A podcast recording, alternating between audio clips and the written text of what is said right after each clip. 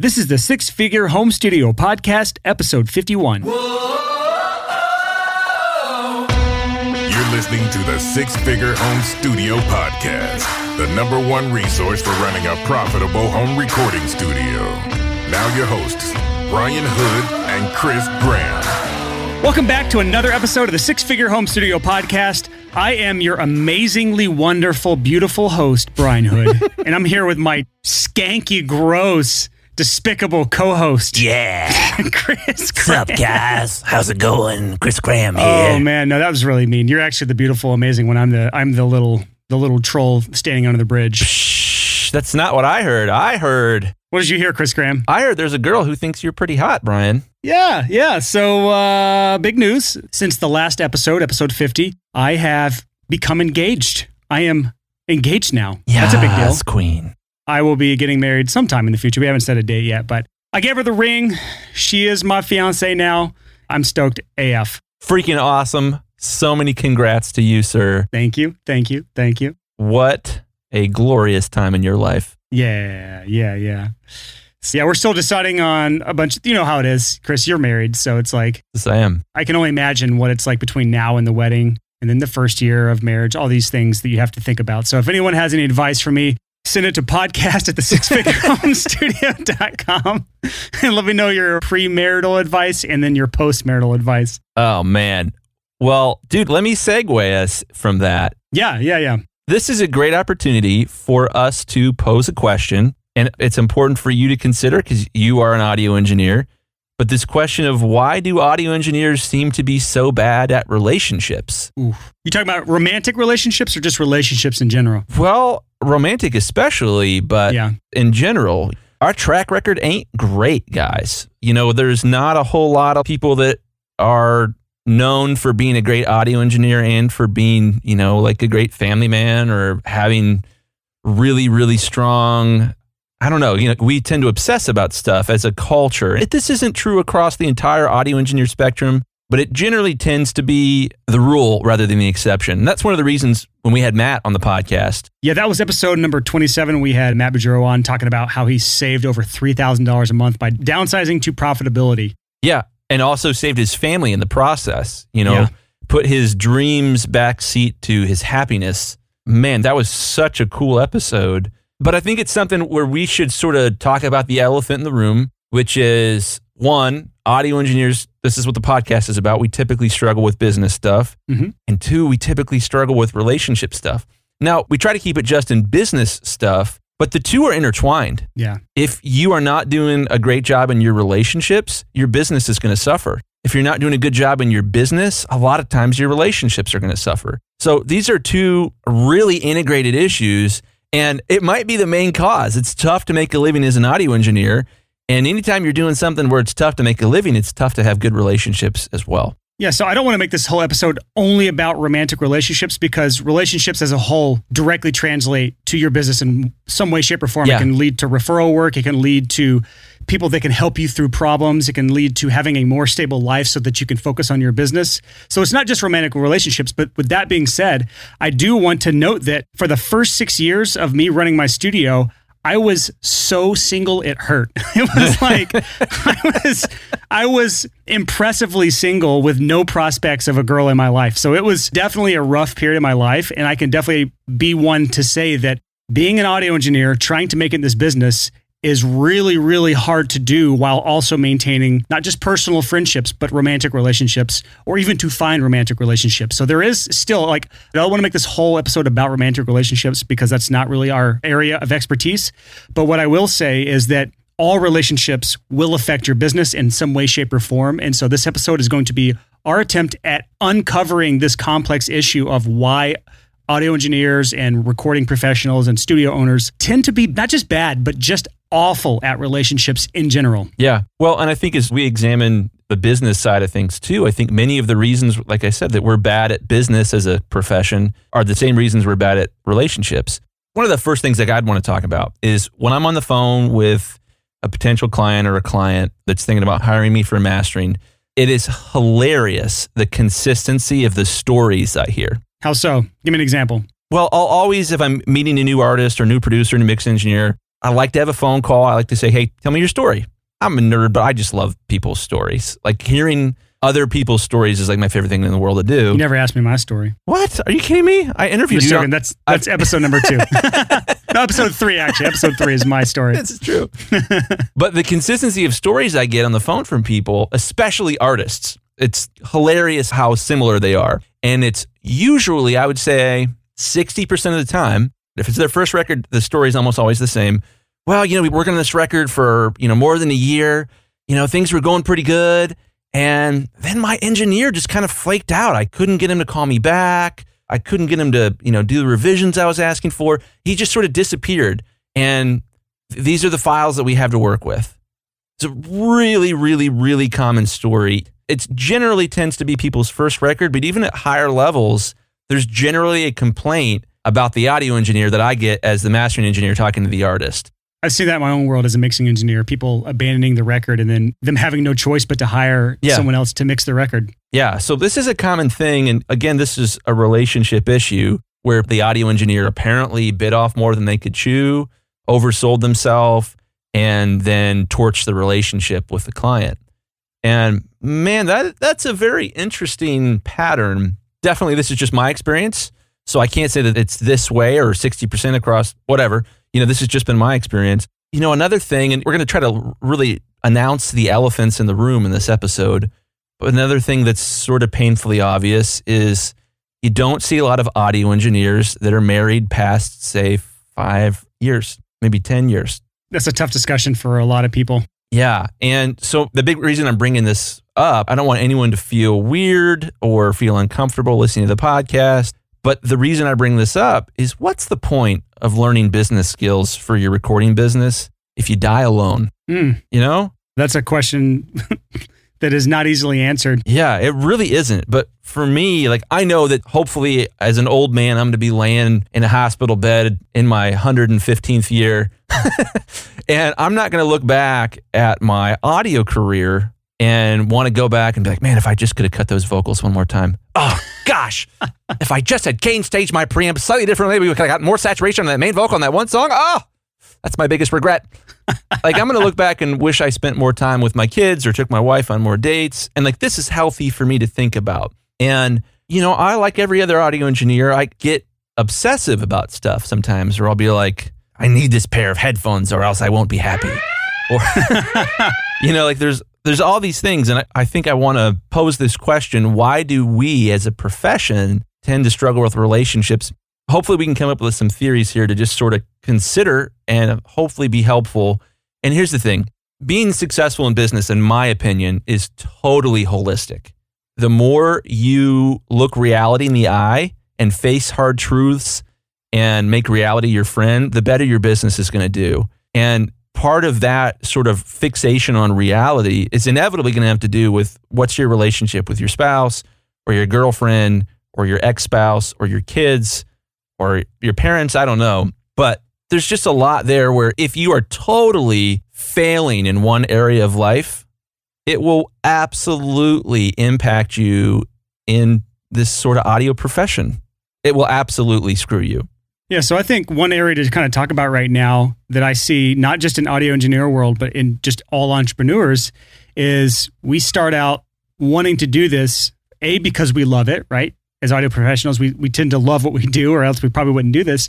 But two, there seems to be a, a why behind it. And that why, the monetary why, is so that we can support our families and our lifestyles doing what we love to do. But the danger, and that I think a lot of people fall into, myself included, especially for the first six years I did this, was to be so tunnel vision, singularly focused on the business side of things that I let all other things wither and die around me. I had no balance in my life.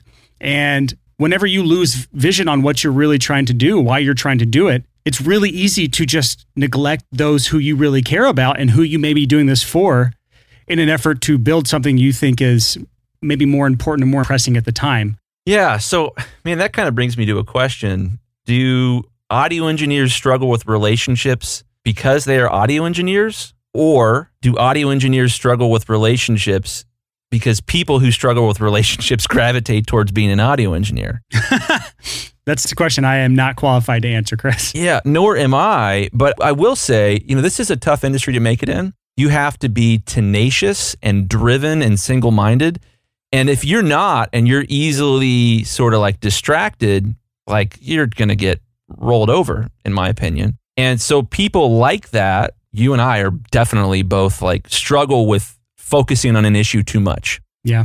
And if you're that type of person, then yeah, audio is a viable career path for you because you have to be singularly focused while there's so many distractions in the room and so many places that you can drop the ball. I think that there is sort of an issue there where we don't have just normal average people with any level of success as an audio engineer. We have obsessive people that make it on any level, and those obsessive people tend to struggle with relationships. Yep, I can speak from experience here as someone who, when I encounter a problem, I'm naturally I'm a problem solver. If I come across a problem, my mind works in a way that I immediately start trying to solve that problem, which creates another problem, which is when I'm trying to problem solve and I'm so headfirst into an issue, I tend to tune out literally everything in my life. I will ignore texts, which I still do all day long. During work hours, I still ignore my texts all day.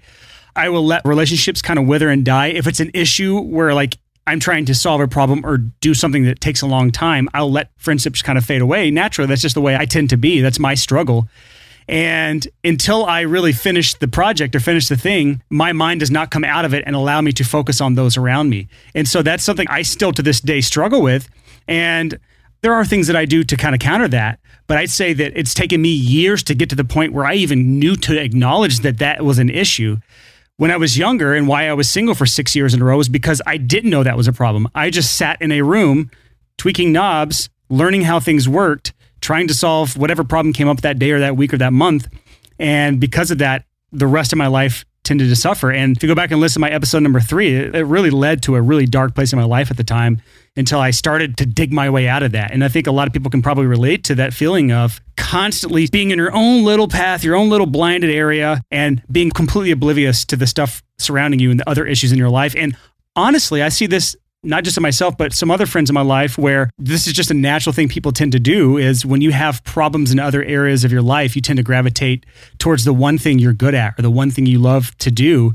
And you use that as a coping mechanism. That's why workaholics are workaholics a lot of times as a coping mechanism for the other things going wrong in your life. Instead of addressing those things, it's easier to just focus on what you're good at and what you love to do. And that can cause so many problems in your life. And I'm not one to sit and like point the finger at people because I'm the same way, but it's definitely something to be aware of. And until you're aware of that problem, you're going to have a very tough time solving that problem. Yeah, that makes me think of two things. One is this problem solver idea that you brought up.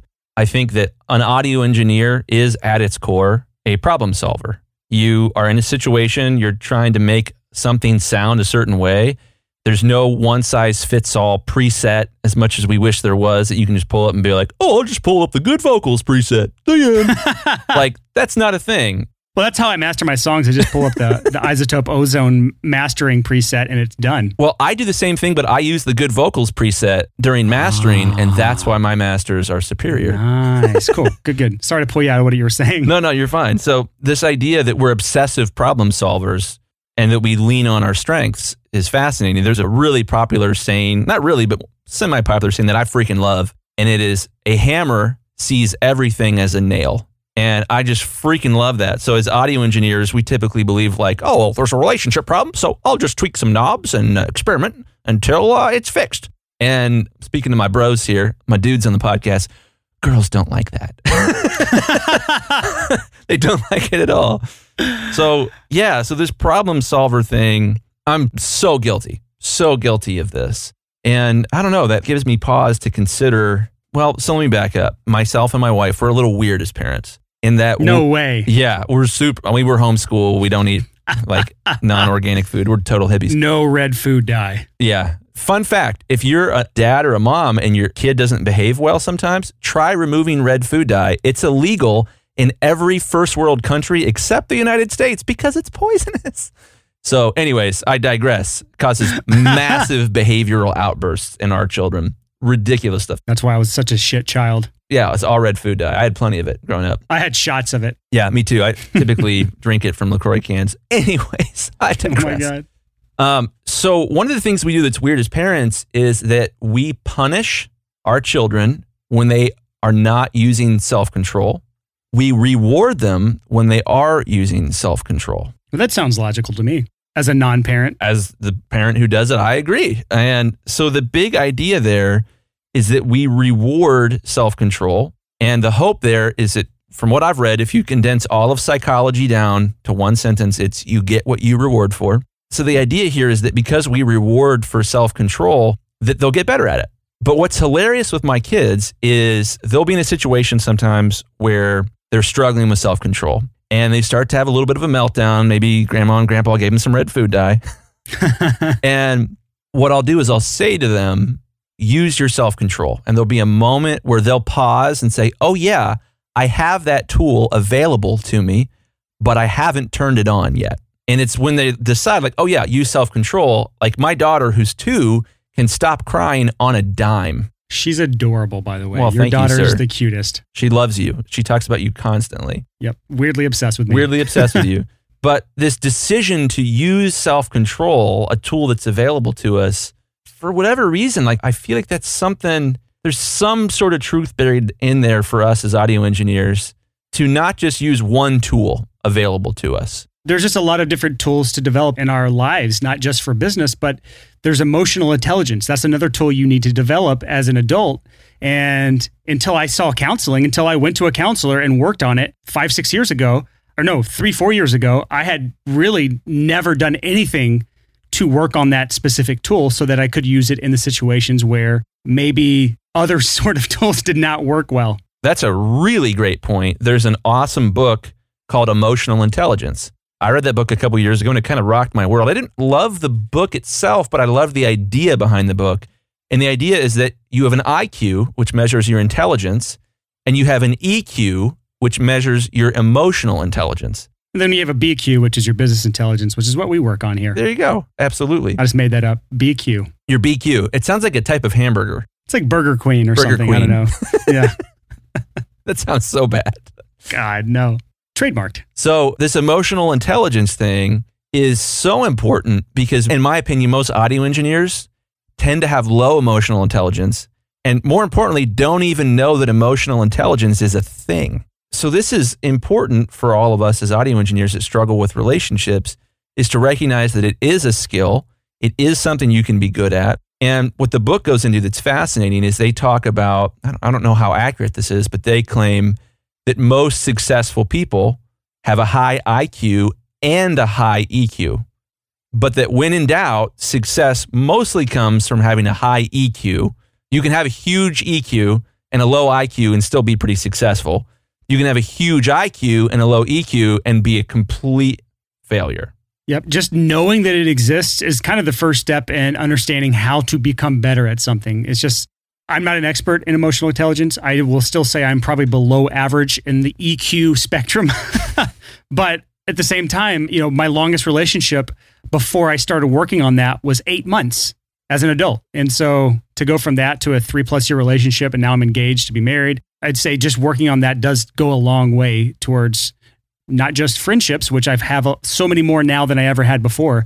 It also helps in romantic relationships. Yeah. I think this conversation of tools is a fascinating rabbit hole for us to go down. That if you are in the studio and you're trying to make a band sound good, and the only tool that you're using is EQ, even if you're the best EQ user in the world, you're going to struggle a little bit. Most of the time, you're going to struggle unless you're really, really fast with fader automations.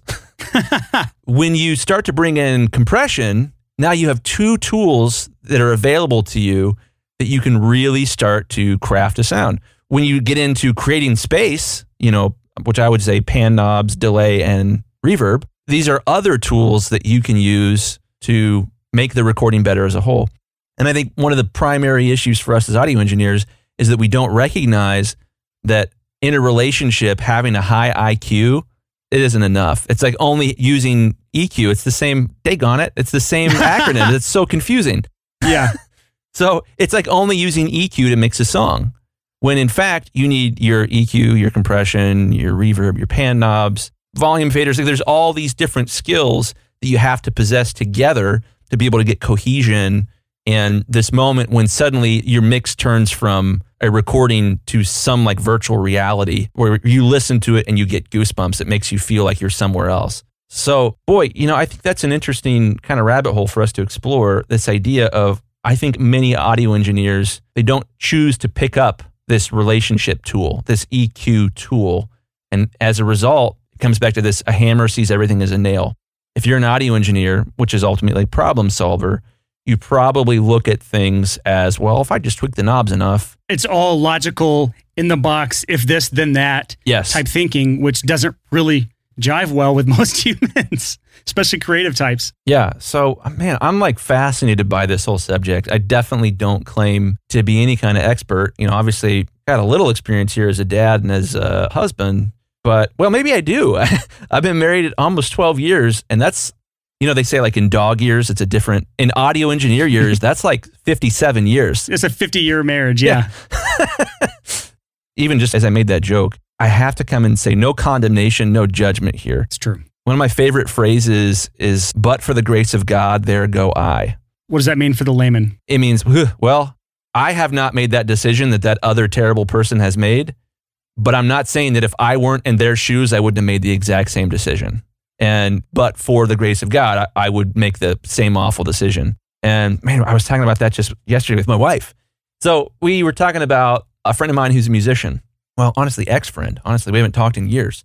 We probably might not ever talk again. Musicians are similar to audio engineers in that they tend to burn through relationships pretty fast too. I would love to pick your brain on this, Brian. So I feel like there's some sort of synergy between musicians and audio engineers. We're obviously both making music. Audio engineers, I'm not saying I believe this is true, but the common sort of elephant in the room that a lot of musicians whisper behind their backs are, oh, audio engineers are just failed musicians. there is this like belief among some musicians that it's like, oh, they just, I've never heard of that before. In my mind, I've only been around musicians that have upgraded to audio engineer, you know? Well, that's certainly the perspective of an audio engineer. And so it's a weird dynamic because as an audio engineer, we're in a position to have power over musicians, but the musicians get to get up on stage and we don't. And there's a weird dynamic there that I think can be a challenge for audio engineers when you are a producer, you're helping an artist, and then they get up on stage and all these girls are freaking out or all these guys are crushing on the lead singer or you know whatever it happens to be that there's a weird dynamic there of being behind the glass but not getting the sort of like accolades and props if you will So, what are you saying with this? I don't know, man. I'm just, I think that there is an elephant in the room, which is our job is fairly thankless as audio engineers.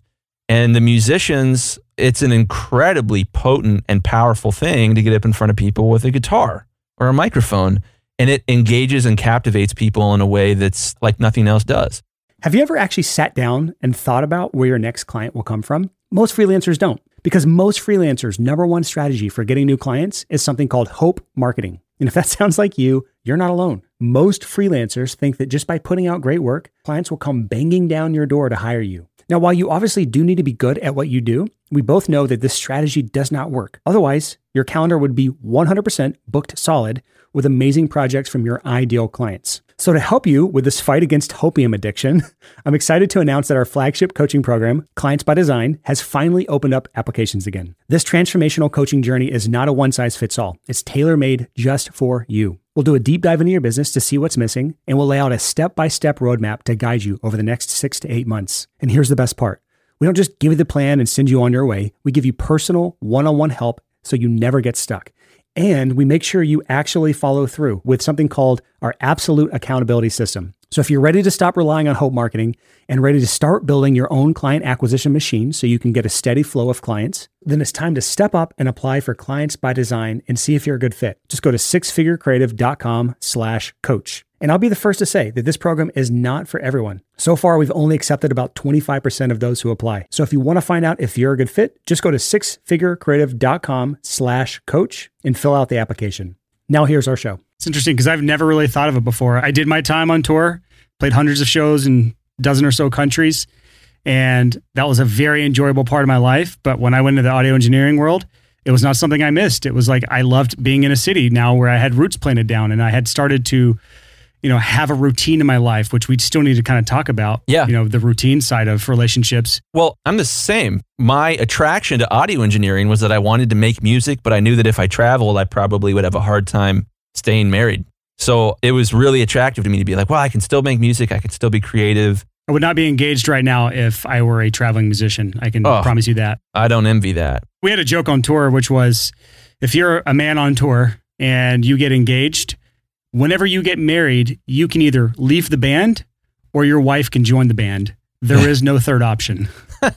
and I've seen both on tour. There was a band back in my day called Mortal Treason.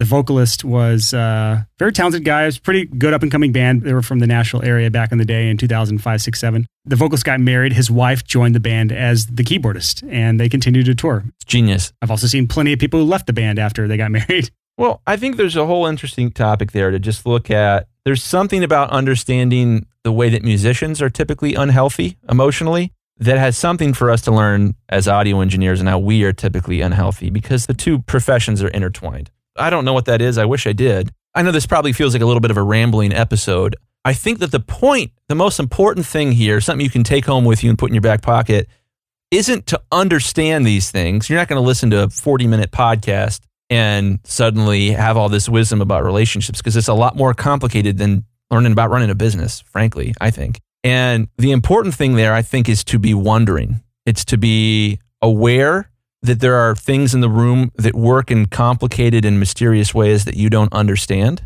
And recognizing that as opposed to approaching it as an audio engineer, like, well, it's just a signal flow issue. I'll just gain stage these two compressors differently. so, so like it's you know we would love to believe that our world is as simple as signal flow, as simple as how we do routing within our studio. It's a lot more complicated than that. Well, I think we could kind of shift out of this really complex emotional intelligence hmm. type of conversation Let's do it. because, again, this is above my paid grade. I'm not an expert in this. I don't know if you're even an expert in this. It is a rabbit hole worth going down. And if you really do struggle with that side of things, it is worth going to see a counselor about and seeing if there's some certain things that you are ignoring in your life right now or that you have failed to unlock in your life right now that you need to work on. But an area I do think is something that we can all work on, that we can all be aware of, and we can all do something today on is working on our routines around relationships. So I released a video on YouTube a couple weeks ago discussing sort of this topic, which I'll talk about more on that video in a second if you haven't watched it already. But the gist of it is my life is built around routine and habit over motivation because motivation ebbs and flows, it comes and goes. And I can be extremely motivated one day and then not give a damn the next day about certain things. But as long as I build a routine and a habit into my life, I essentially have forced myself to do things that I may or may not normally do. And so when we start talking about building and managing relationships in our life, you have to create some sort of routine and system and habit around those things that are important to you. And I use it all the time in business sense, but when it comes to relationships, there's a lot you can do to build relationships into your routine. One example, if you go back and watch that YouTube video at youtube.com slash the six figure home studio, if you watch that video, I talk about two different apps that you can start using in your life, importing your friends into it, your contacts into it, and it will actually send pop up reminders on your phone when it's time to follow up with somebody, someone in your life that you haven't talked to in weeks or months or however long you specify.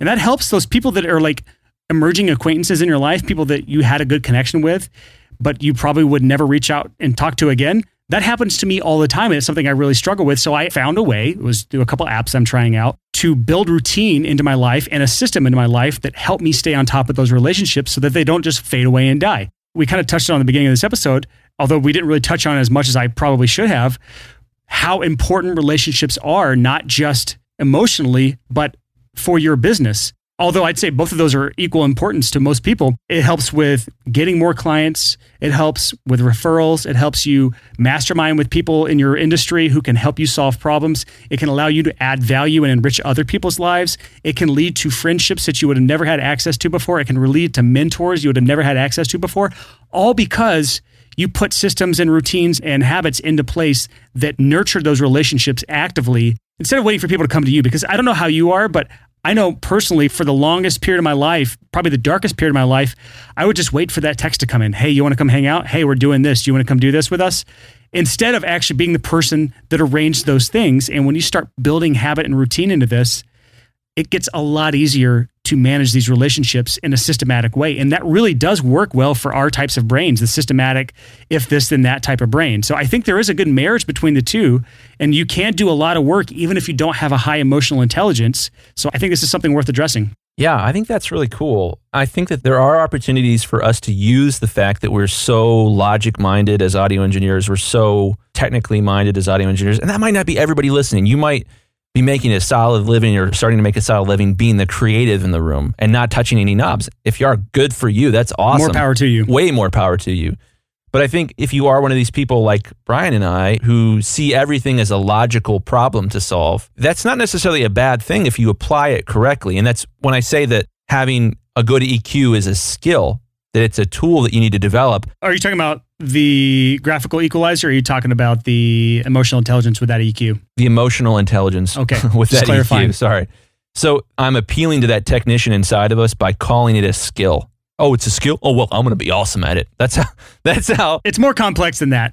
Yeah, it's more complex than that, but at least if you see it as something you can get better at. Um, so, case in point, uh, changed my life. I read a blog post couple about two years ago from Tim Ferriss. You know, side note, you don't really hear that term very often. You don't really hear that many people say that blog post changed my life, but I'm glad that you just said it. Well, it was from Tim Ferriss. So That's it's, true. Okay, it's- his blog posts are basically little books. he pointed out that falling asleep is a skill.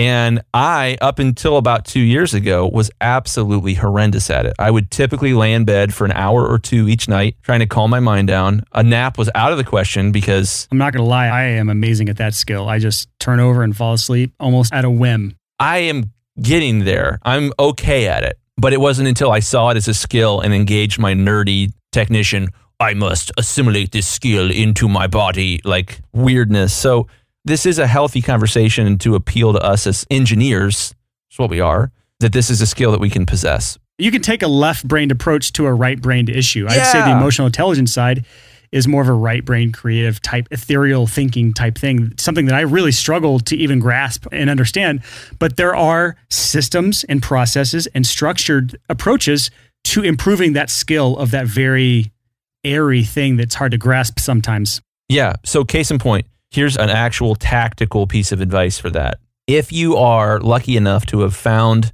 someone you love and you are struggling to balance your career with your relationship with them, you guys should sit down and you should talk about boundaries. And you should get a piece of paper out and you should write down rules, mutual rules, not her or him telling you what to do. You, as a couple, deciding what are the boundaries that you should respect. So, one of those might be if you have to mix late, you'll mix on headphones after 11 p.m. or something like that. That you'll structure your day in a way where you're like, well, I'll do the type of work that I can do with headphones later at night so that I'm not like subwoofer,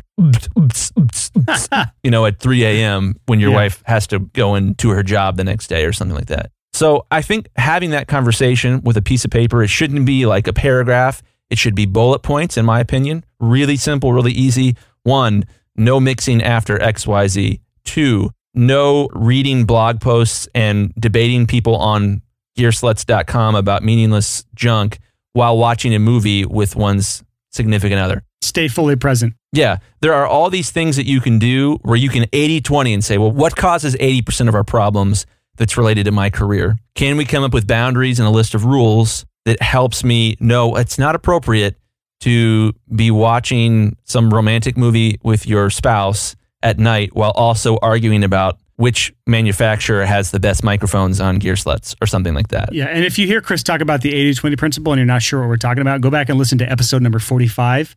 It's called How Studio Owners Are Multiplying Their Income and Minimizing Their Headaches Using the 80 20 Principle. We go into depth with that. Long story short, it just says that 80% of the results come from 20% of the effort. So, what are the 20% of the effort you can put into this specific thing we're talking about today that will generate 80% of the results? Yeah, and vice versa. What are the 20% of things that you do that cause 80% of your problems in your relationship?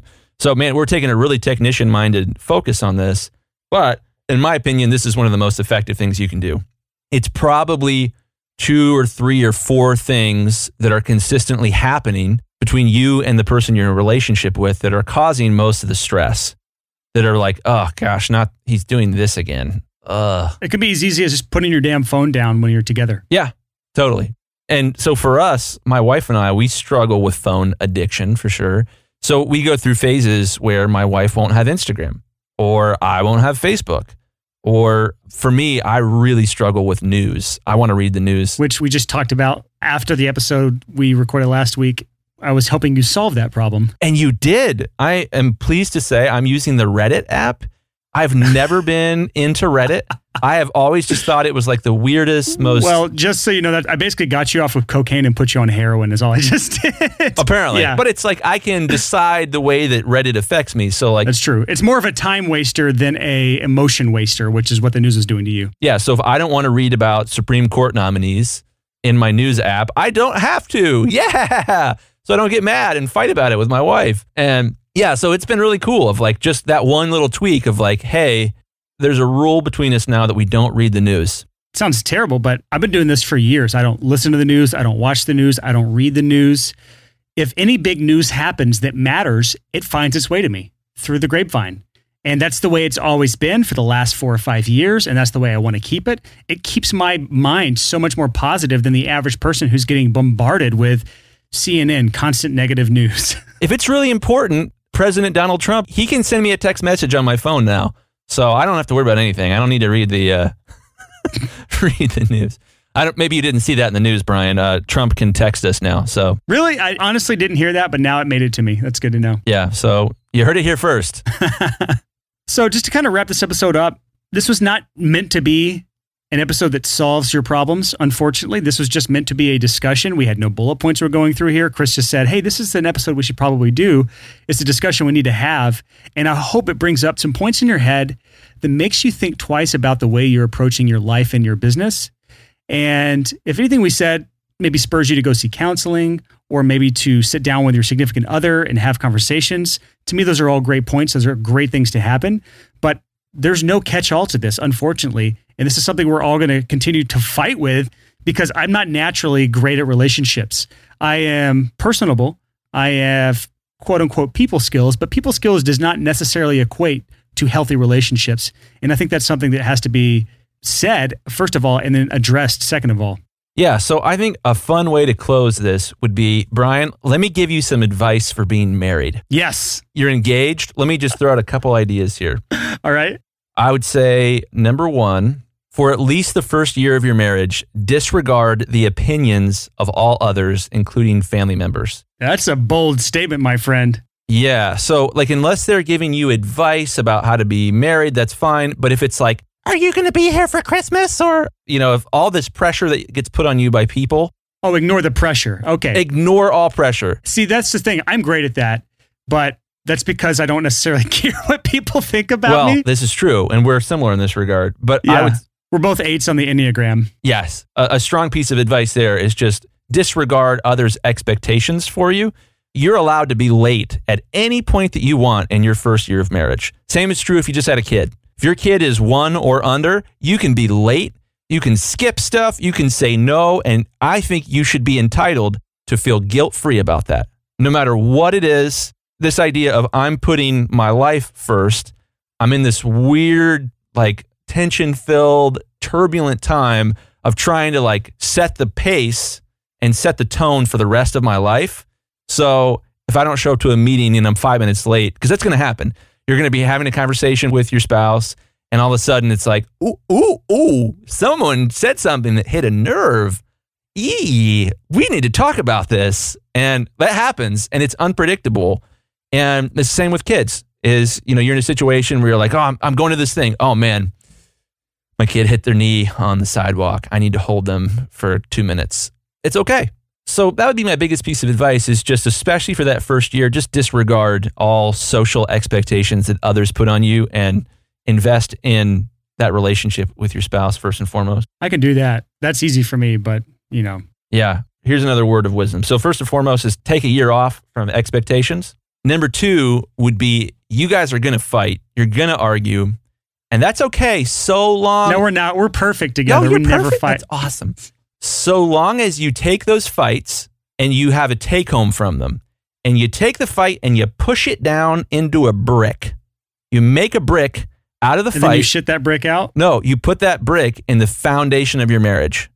And you say, you know what? We fought about policies on sharing the bed, or we fought about policies on whether or not you're home in time for dinner. That's such a left brain look on policies. It, it is. yeah. It is. So have the fight, have the discussion, but have a take home from it.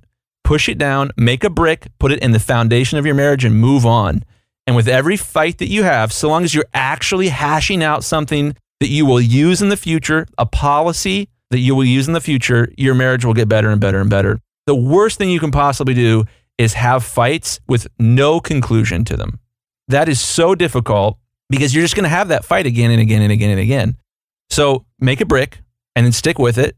Be a grown up and say, well, okay, I won't do that anymore, honey. I hear you. I don't love it, but I get that that hurts your feelings. I will not tell you that you look fat in those blue jeans anymore.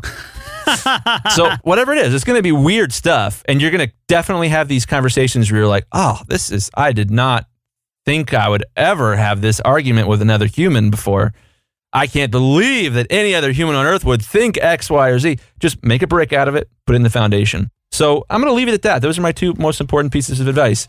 Take a year off from expectations from other people And then shed a brick. and make bricks. So that is it for this episode of the Six Figure Home Studio Podcast. Hope you enjoyed that one. Uh, little different than normal, I know, but relationships are a huge part of this. What's the point of having a successful studio if you are sad and alone in this world? And uh, I think friendships, relationships, other people are what honestly bring the most joy out of what I do. So go text somebody, tell them you love them. Next week's episode is interesting because we're not telling you what to do, which is what we normally do on this podcast, but we're telling you what to not do. That sounds kind of weird. Uh, believe me, it's not. Because think of it this way you can do everything in the world the right way. You can do everything we teach you on this podcast. You can do all the right things. You can check all the right boxes. But if you're also doing all the wrong things, then you can negate any good work you do. So next week, we'll be talking about the do not do list, the things you should not be doing. And I'm hoping it's going to be an eye opener to a lot of you because Chris actually has a physical do not do list that he reviews daily. Meanwhile, I don't have anything like that. Mine's in my head. And it's something that's made me reassess the way I'm doing my daily routines by putting more things on that do not do list physically so that I know that I should not be doing those things. So next week, do not do list, we talk about how to create your own do not do list. And I think it's a pretty fun episode. So stay tuned next week, 6 a.m., Tuesday morning. That episode goes live. Until next time, thanks for listening and happy hustling. Whoa.